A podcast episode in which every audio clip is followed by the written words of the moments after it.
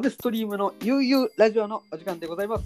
本番組は神奈川県藤沢在住の DJ のアベストリームによる面白い活動をしているゲストを招いたインタビューと雑談と音楽のポッドキャスト番組です。本日のゲストはタイム達也山田さんです。はい、どうもーよろしくお願いします。お願いします。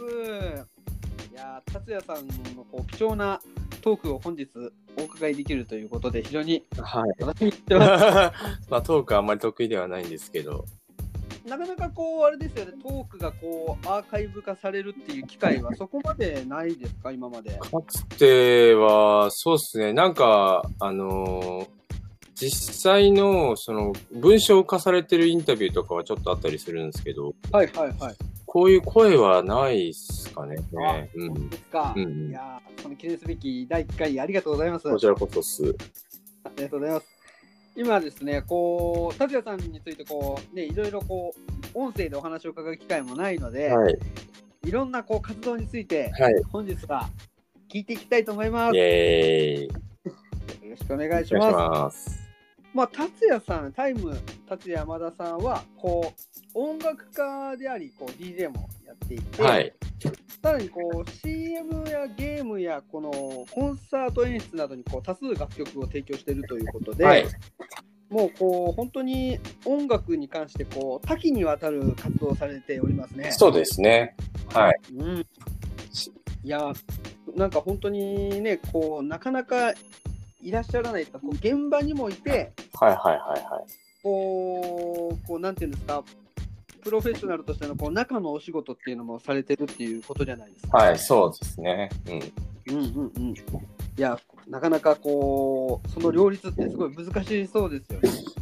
どうなんですかね。そもそもはまあ自分で好きで音楽やってただけだったんで、うんうんうんうん。で、まあ、あの、仕事になっていった経緯っていうのも、はい自分が作ろうっていうよりは、その、うん。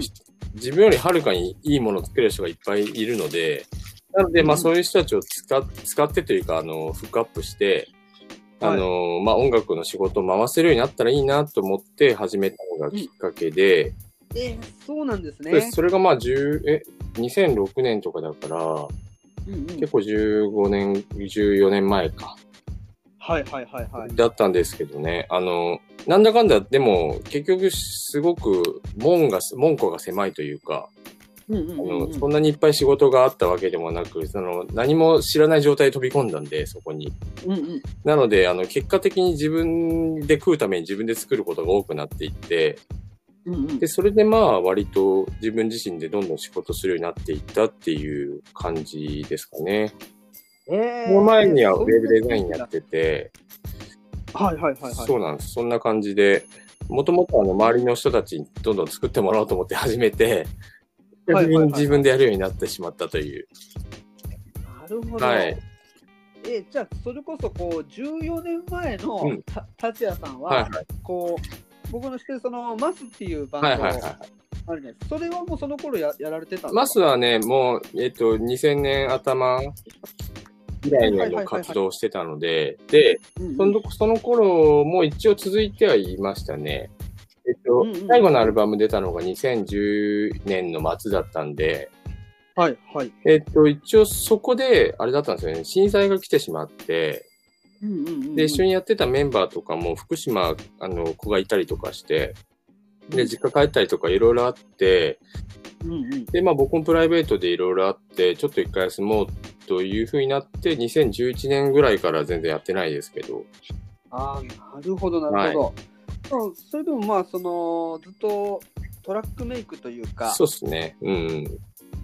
まあ、なるほど、なんかそうそういうことが、いつどうにかどうなるかわかんないですね。そうっすね、本当に。なんか、あの、そんその時ももうすでにソロで、えトラックメイクで、その、ライブやったりはしてたんですけど、うんうんうんうん。まあなんかこう、お楽しみの延長というか、まあまず全てそうなんですけどね。そうそうそう。まあちょっとバンド大変なんで一人でもやりたいな、みたいな感じでやってました、うん当時では。ええそうなんですうん、ね。そうなんです。いやー、まあ、達也さんも本当、キャリアは長い。キャリアは長いですね。あんまりアウトプット少ないですけどね。いやいやいやいやいやいや。ね、もうこう、そのね、ソロ活動のこう集大成というか、去年、その、No One Like You and Me。はい。が出たわけですよね。そうですね。ついにというか、もう本当、ダスダス詐欺ずっとしてたんで、うん。で、なんかまあ、あの、ちょっと、なんだろうな、あの、溜まってきたし、で、自分の中にもそろそろ出さないとすごくモヤモヤしてたんで、あの、まとめてしまおうという感じで作りました。いやー、なんかもう僕、しょ聞いた時も衝撃で嬉しい。あのー本当に2019年の私のこうベストアルバムですね。おお嬉しいですね、は い本当素直に。はい作った甲斐がなあったというもんですね。な何回フロアでかけたかわかんない。おおそうそうそう、意外とね、かけづらい曲ばっかなんですけど、嬉しい。もうまるで自分の曲のかのようにこかけてますああ俺やみたいな。これが俺やみたいな。う、そうそうそうそう。特に僕はやっぱ1曲目の No One Like You めちゃくちゃ好きで、はいはいはいはい。もう結構いろんな自然があるところでプレイする機会が去年多かはいったので、はいはいはい。なんかそういうところでかけるとこう、確かに。かうん自分が泣きそうになるぐらい結構、はいはいはいはい。ああ、嬉しいですね。なんか、長い曲だけどね、結構エモーショナルなとこには響くのかなとは思ってたんで、こうやって思ってくれる人がいいるだけでも嬉しいです。いやーね、こう、本当に、まあ、なんかこう、あれですか、作風というか、うん。まあ、僕もそこまでこう、僕音楽を作ったことがないんでわかんないんですけど、やっぱその、こう、湘南という環境に、こう、何年か前に達也さんがこう、引っ越しされてきたわけないですか。なんか作品にもこう、なんか影響って多少与えたりしてるんですか？そうですね。湘南っていう自然そのものっていうより、やっぱりその周りにいる環境とか、人とか、うんうんそういうものにすごく影響されて、なんかこう、変わっていった感じはしますね。うんうんうんうんそう、あの、オフェンバーで DJ したりとか、まあ、DJ を始めたっていうのは結構でかくて、うんうん言うても3年ぐらい前に始めたんですけど、ちゃんと始めたのは。ね、でも本当、オフェンバーは最高のこう役割をそうね、ですねして。くれたっていうか、うん。本当にあのあってよかったですよね、ねまあ本当、まあそこに集まる人がいるのは、まあ湘南ならではかもしれないし、うんうん本当にでも大きい意味では湘南っていうものにやっぱり影響されてるのかなと思いますけどね。うん。い天君ありや、がとういます。本当ありがとうございます。もう結僕局たちみんな助けられました、とっても。はねい。いやいや、あー本当ですね、こう、そうなんですね、こう作品に、こう場所だけじゃなくて、やっぱ人とか環境っていうのはやっぱ大きいですそうよね。ですね。やっぱしね、あの、生きてくるものには直結すると思うんで、うんううんん、やっぱ素直にいろんなものに影響を受けてんだろうなって、よく思いますね。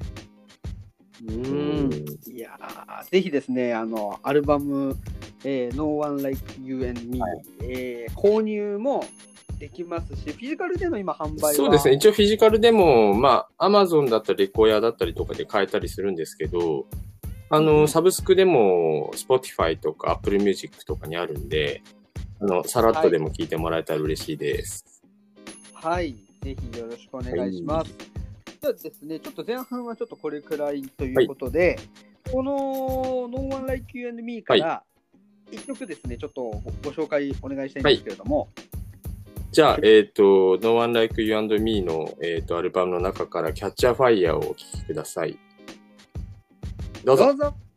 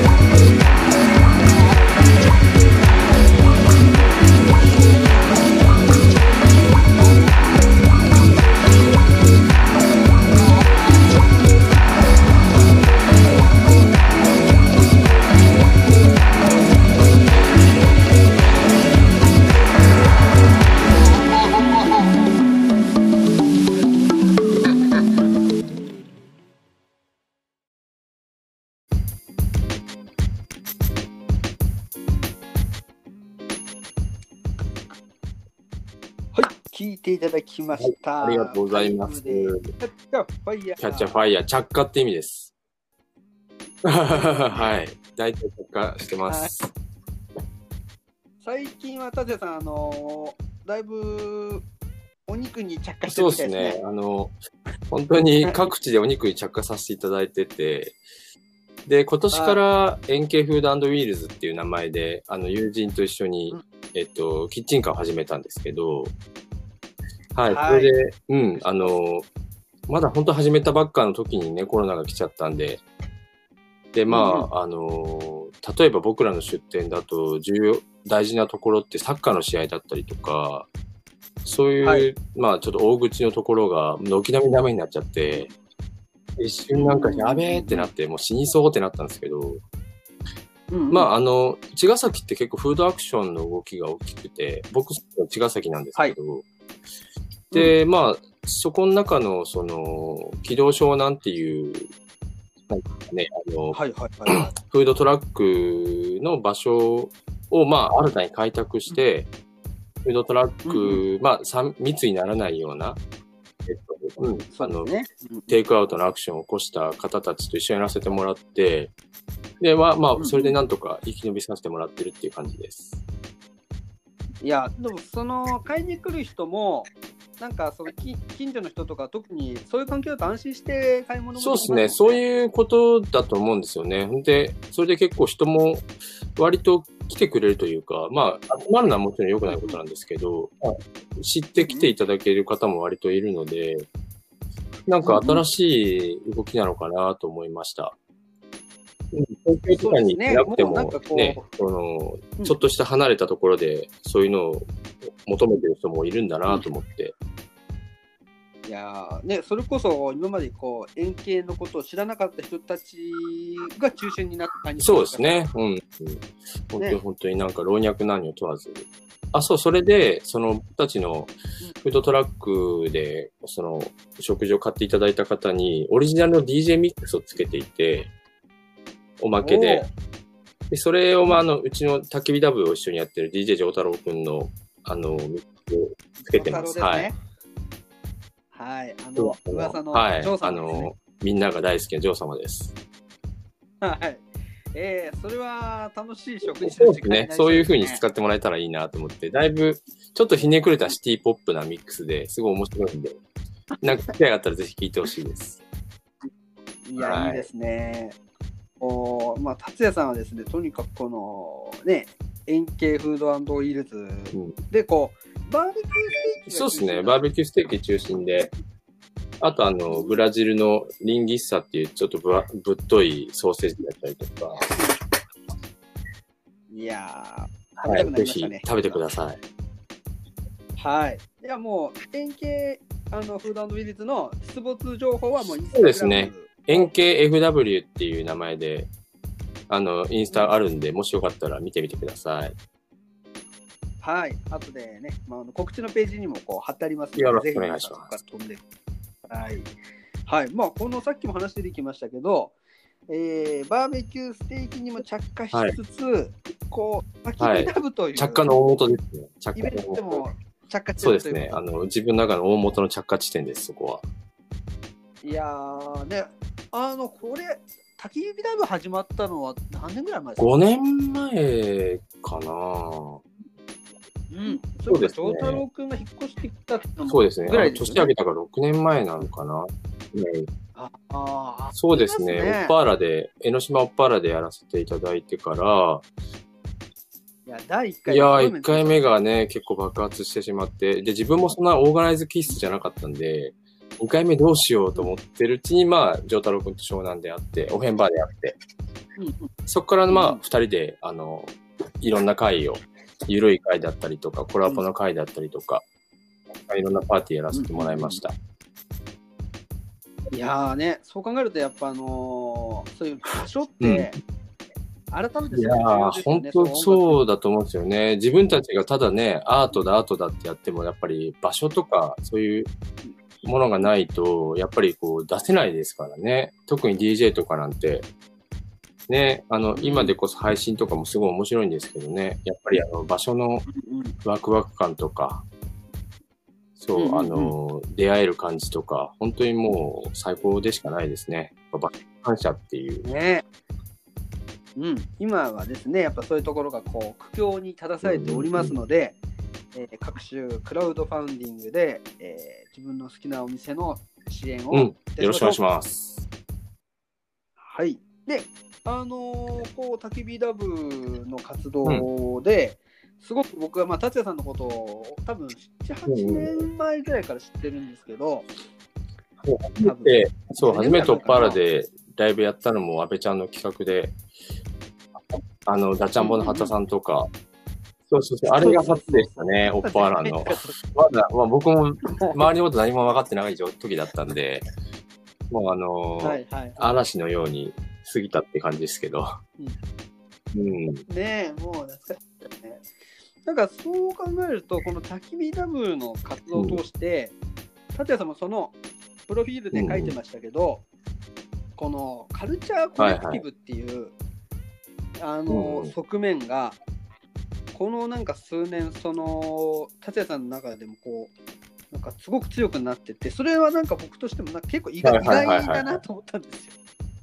こう例えばそのバーベキューの場合、この円形のフードトラックの元になるまあ円形っていうパーティーもそうなんですけど、なんかこう、心境の変化とかっていうのはあったんですか？あまあ、やっぱりあの、パーティーとしての円形が結構大きくて、で、まあ、あれって完全に一人でやってなくて、いろんな人たちと一緒にやってるんですけど、まあ、他にももちろん司会してもらったり、うん助けてもらったりしてて、はい。まあでもその自分うんたちの持ち味をしっかり活かせて、かつ、その、うん。今までね、あの、遊んでたけど、なかなか遊びに行けなくなった家族だったりとか、えっ、と、まあ、あの、なんだろう、のんびりしたものがいいっていう人たちもいたりとかして、で、そういうものをなんか一つの場所に、その食、あの本格的なアメリカンバーベキューと、まあ、良質な DJ、うん。ライブっていうので、うん。あの、やり始めて、で、まあ、それで本当にいろんな人のその持ち味とか、キャラとかスキルを、なんかその、うん。一つの形でちょっとやれたなと思って、であれ、んその円形というパーティー始めてから割とそのカルチャーもより意識しだしたっていう感じですかね。うん。うんうんうんうんいや、毎回、このい招待された人はラッキーそうですね。もう場所がね、その、どんな人数でも行けるっていう場所ではないので、どうしても、たまたま出会った人だったりとか、誘いたかった人っていう招待制になっちゃってるのは申し訳ないけど、うんうんそう。まあでも本当に来た人には、まあ、すごい喜んでもらえてるから、うん、やってよかったですね。いやーね、それがこう、フードトラックのまあ元にそうですね。うん。そのバーベキューのね、そもそも一緒にやろうとややっていた、その久保誠さんっていう人が、彼の行動力がやっぱすごいので、そうそうナそうそうイスバーベ。の人ですよね。ナイスバーベがもはう、かなりもう、なんだろう、もう頂点までぶっ通しでいってるっていう、すごいバイブスのとこですすねごいで。すよね、本当に。うん。ね。いやー、なんかもう、見てて熱くなりますよね。こう、たちがこう遊ん、うん遊びというか、電車参加してたものが、こう、ほガチンコのこう、なんていうんですか、まあ、うんビジネスって言い方はあれですけど、すごいこう、お客さんに楽しんでいただいてるわけじゃないですか、うん今、いろんな人に。でも本当、すねそれをね、なんか、ほんと10年、20年と続けて、この先何が起きるのかなっていうのが楽しみでやってる感じですね。うん。ねいやいやいやいや、今日はもう本当、盛りだくさんで話を。まあ、僕はやっぱその達也さんとこう出会うきっかけって、やっぱこう、南カレーっていう存在がいやいやなと思うんですけど、僕も引っ越し、湘南来てから3回ぐらいしてるんですけど、あの、うん、南カレーの場所にチャリで何分で行けるかっていうので、全部引っ越し先決めてました。それぐらいなんかちょっと必要不可欠な場所なんで、そうそうそう、そうなんですよ。とってもね、あの、ありがたいです、いつも。ね、こうカレーの美味しさもまあもちろんなんですけど、やっぱね、店主がそうですね的。ですよね。で、店主なんかやっぱり、ああいうおしゃれな店をやってるので、やっぱり見た感じシュッとしてるし、ね、なんかはいめちゃめちはいゃまあナイスガイだし、あの、うんすごい素敵な人だなって思うと思うんですけど、やっぱり最大はいのナンバーワンの変態だと思う、彼は。あもう本当にもう。優勝ですね。そう、そういうところが本当に大好きです。ね。そう考えると本当カルチャー面白くて、こう南カリーがなかったらうまあそういうこともないん、わけ本当そうですね。うんうんね。そう考えるとこういろんなものが積み重なって、ああ今があるんだな。いや間違いないです社長ね。いやいや、本当本当に。今日はうん話しててそういうことがいやいや、よかったです。そうそうそうそう。ねえ。で、まあ、本当にね、場所っって本当に大事なので、絶対なんかみんなね、それぞれ持ってる場所があったら、残すようなアクションを絶対表立ってするべきだと思うし、そう、あのね、あの、発信することって本当に僕はいいことだと思うので、何にせよなんかうん。どんな人でも発信すべきだなという考えに最近至ってます。そうですね。もう目目の前のね、ツールでそう何でも発信がそうそうそうすね、その発信することによってキャッチできる人たちが増えるんで、やっぱりね、好きな場所だったりとか、そういうことにはどんどん発信していった方がいいと思います。ですよね。本当そうそうそうそう間違いないい。うん。うん。いやいや、ね、その中でもうちょっと、えーそろそろちょっとですね、番組のはい後半なんですけど、あのーこの場所を残すってはい。いうプロジェクトの中で、この常夏、藤沢の言えば常夏の、この西武常夏っていう、まあ、一昨日で3ヶ月限定で発売してるアルバム、はですよね、アルバムで、こう、達也さんもこう、はい。曲提供されてるじ供してます、ゃないですか。曲。えーはい。ドアという、えー曲で、本当これあれですよね、あのーえーはい。スイカのトトさんの、えはい。とあとあとアルバムの1曲目のトトさんが歌ってるもののインストバージョンを今回提供しました。ーうん、なんかその中でこう今回このドアを提供した、なんかその 心境というか、そういったものがそうですね。あのか、。最近の自分の音楽、やっぱりドープなダンスミュージックなので、あの、常夏ってやっぱりそういう側面もあるから、そういうね、今の自分の音もいいかなと思ったんですけど、やっぱり常夏らしさと、ちょっと風通しの良さみたいなものが欲しくて、それでまあ、トトさんにあの提供した曲を、あの、収録しようと思って、で、まあ、関係者の方にも、あの、連絡して、あの、同意を得てもらって、あの、収録しました。で、まあ、タイトルがドアで、ドアの音からできてる曲なんですけど、まあ、そのドアってやっぱり自分たちに遊びに行く場所のドアもやっぱり思い浮かべるし、で、まあ、その、今うん。ドアがクローズされてる状態のものをもう一度開けたいっていう、そのドアに願いを込めて、プレイフォーザドアっていうタイトルをつけました。うん。いやー、早く。そうですね。扉を。そう、開けてね、どんどん風を通して、そう、やっぱりね、そういう場所だと思うので、はい。うん、でしかも今回このドアを、えー購入された方はこれを例えばアーティストの方はこれを例えば、はい。二次創作というのか、えが、えーしても、はい、えー OK 任意創作していただいて、まあ、できれば、その、任意創作していただいたものを、あの、自分の好きな場所の支援のために発信してほしいなっていう気持ちです。うんうんうんうんで、まあ、それがどんどん繋がっていって、またその、元にも繋がって、まあ、ね、みんながその、うんなんだろうな、こう、まあ、まさに縁で繋がってる、そんなような形ができたらうんうん面白いなと思って、まあ、本当に個人的にですけど、いいですね。あの、ぜひ使っていただけたらなと。いやーね、こうラップされてる方とか、まあ歌歌う、うん方だし、まあ、映像とかでもいいし、ダンスでもいいし、そのままね、あの曲をそのまま使っても全然構わないので、そうそれでまあ、あの、うんうんえっ、と、一人、サンプリングで使って、ちょっと次の支援場所に曲作りたいっていう人が出てきたので、あの、嬉しいです。うんうんうんうん。ああ、早速そういうアクションも始まってるんですね。えー、僕も何かしらのあぜひぜひ使わせていただき使ってます。はい。はい。は頑張ります。じゃあちょっと今日はもう、はいということなんですけれども、最後にじゃあこちらのドア、あ、プレイフォーザドアっていうタイトルですね。うんはい。ああプレイフォーザドア元バージョンはドアというタイトルです。曲紹介の方、はい、ありがとうございました。じゃあ、えータイムでプレイフォーザドア